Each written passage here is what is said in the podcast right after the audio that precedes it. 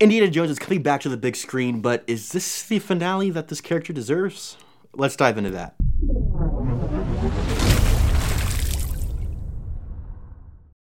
Hello and welcome to a popcorn hangover review of Indiana Jones and the Dial of Destiny, the fifth film in the Indiana Jones franchise. The first, however, to be directed by James Mangold, written by Jez Butterworth, John Henry Butterworth, and David Koepp.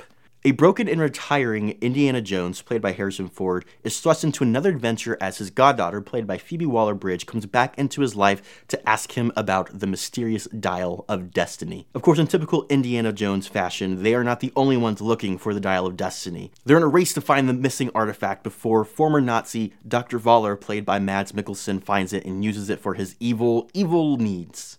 This was a mostly enjoyable film. Uh, there were obviously lots of concerns after the last installment of the Indiana Jones franchise, and so I was a little skeptical and kind of went in with very low expectations, to be quite frank. Uh, but I was pleasantly surprised. This was a lot of the indie fun that we're used to, a lot of the cartoonish adventure and action. Uh, but one of the biggest issues that I had with it was it felt really bland. There was a review that I read uh, that said that this movie shouldn't be called Dial of Destiny. It should be called Indiana Jones and the script written by ChatGPT. And I don't think that's entirely fair um, because there is a lot of really cool stuff going on here, but I do understand what they're saying. This was a fairly bland movie, um, lots of really great action, but we're, we're in an age of action films where innovation is what is what thrives, and this was not a very innovative action. Lots of action sequences that did lots of cool things, but not a lot of innovative action that really kept me engaged and excited for what was going to come next. Phoebe Waller Bridge's character brought a lot of life and a lot of fun to the film, although at times it felt a little much for me. Um, I would get kind of annoyed with her um, and her uh, very different philosophy from Indy and the fact that Indy wants to preserve history and all these artifacts, and she just wants to find them to make it a quick buck. Mads Mikkelsen, however, did Mads Mikkelsen things, but that was kind of wasted on this movie. Uh, he was a great evil Nazi villain, um, but he felt very bland, uh, didn't have a whole lot of dialogue or anything to say, and I just found myself wanting more and more from this amazing actor in this very villainous role. Now, Harrison Ford does Harrison Ford things, but it's very clear that he is not the younger Indiana Jones that we remember from the original trilogy. One of the things that's very apparent with this film and also with Crystal Skull is that an older Indiana Jones just doesn't work. Um, having the more modern modern technology involved um, and also just the age of Harrison Ford, uh, it does not have the same uh, intensity and the same uh, wit. And I don't know, there, there's something off about an older Indiana Jones as opposed to the Indiana Jones that we have grown to know and love. I think my favorite part of the movie was the extended prologue where we see a younger Indiana Jones going through one more adventure um, like we're used to in the original trilogy. During that extended prologue, we got a lot more engaging action sequences. They're on a train, which is really cool and a lot of fun to see. Um, and gives you lots of cool opportunities. But one of the things that I was not the biggest fan of was the de-aging effects used on Harrison Ford. Now don't get me wrong, this is probably the best de-aging that Disney has ever done. And I say that because unlike the Book of Boba Fett where he had that de-aged Luke in a lot of scenes, um, he didn't do a whole lot of moving and lights were, lighting was about the same. But here we actually see a lot of action. We see lots of set changes and lots of lighting changes. And that makes it more impressive. However, there were several moments, particularly when there was lots of movement, um, and when facial expressions were really um, were really necessary for the scene.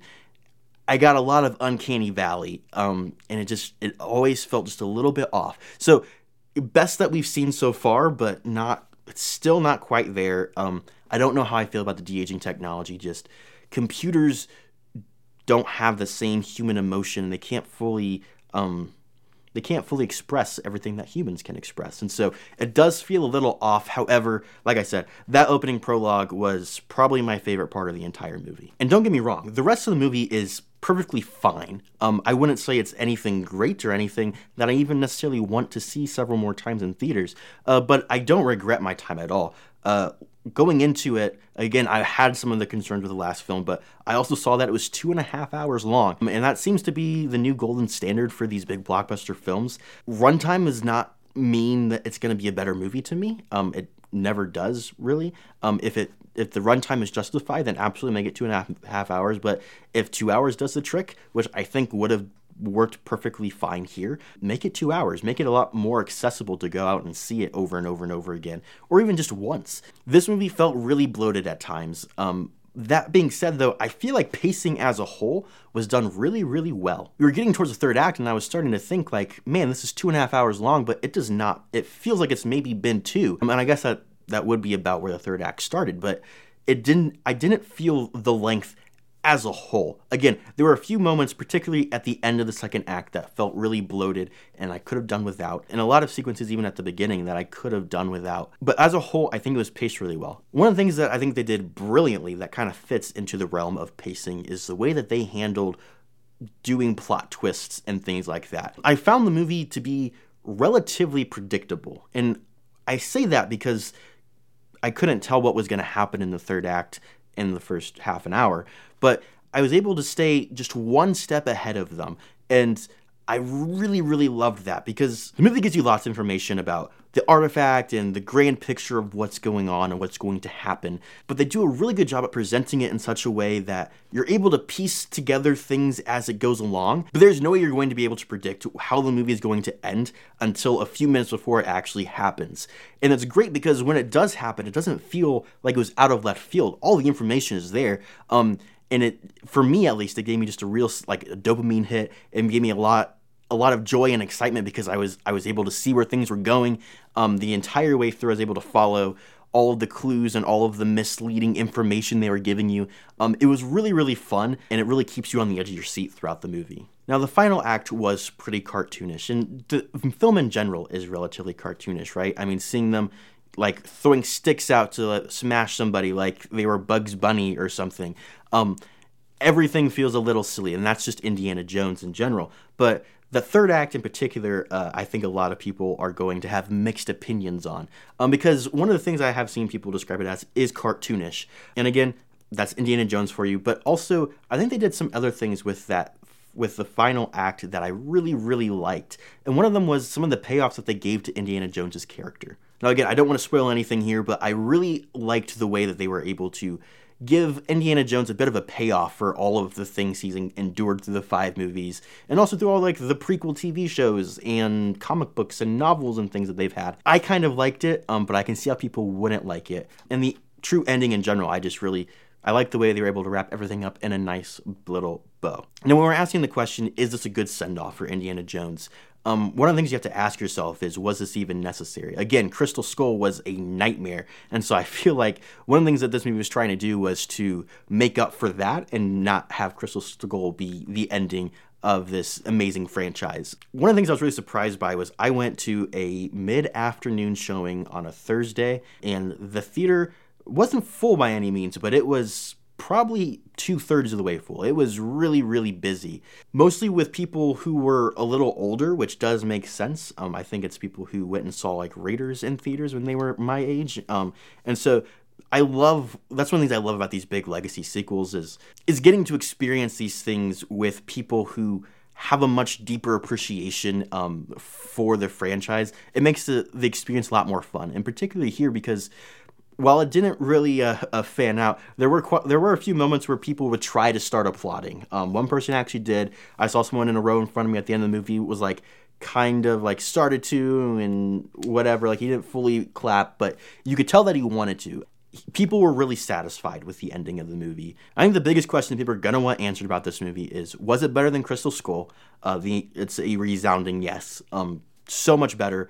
Uh, things make sense. Uh, it's not just complete ridiculousness and just it. This movie, again, I say is a little bland, but it is not that bland. Um, but the other question people are going to be asking is, is it as good as the original trilogy? And the answer is the opposite. It's a resounding no. If you're looking for another Raiders of the Lost Ark or Last Crusade, I'm sorry, this is not the movie for you. Uh, that doesn't mean it's a bad movie. It's just those those three movies are perfect. Um, and so it's going to be hard to live up to those again with Harrison Ford's age and with this not being directed by Steven Spielberg. I do know that you know Crystal Skull was also directed by Steven Spielberg, uh, which is a little rough. But this it was an odd choice to have someone else direct this this final um, this final outing for Harrison Ford as Indiana Jones. I think Spielberg Spielberg could have done a lot with this this script. I'm assuming that's what a lot of the issues were with Crystal Skull, um, with script and studio issues. James Mangold was able to do um, a perfectly fine job, but he didn't have that Spielberg touch that really makes Indiana Jones Indiana Jones. So to wrap things up, is this a recommendation from me? Absolutely. I think everyone should go out and see it if you are even slightly an Indiana Jones fan, um, or you just like action adventure type things. This f- ticks off all the boxes that we're used to with this kind of genre of film with the Indiana Jones franchise. Um, it's not the best in the series, uh, but it is definitely worth a watch. So I'm going to highly recommend you go out and see it. So those are some of my thoughts on Indiana Jones and the Dial of Destiny. I would love to hear what you guys think. Uh, do you agree with my opinions? Do you, you absolutely completely disagree? What were your thoughts on the movie as a whole? Let me know down in the comments below. And make sure you like and subscribe for more popcorn hangover reviews.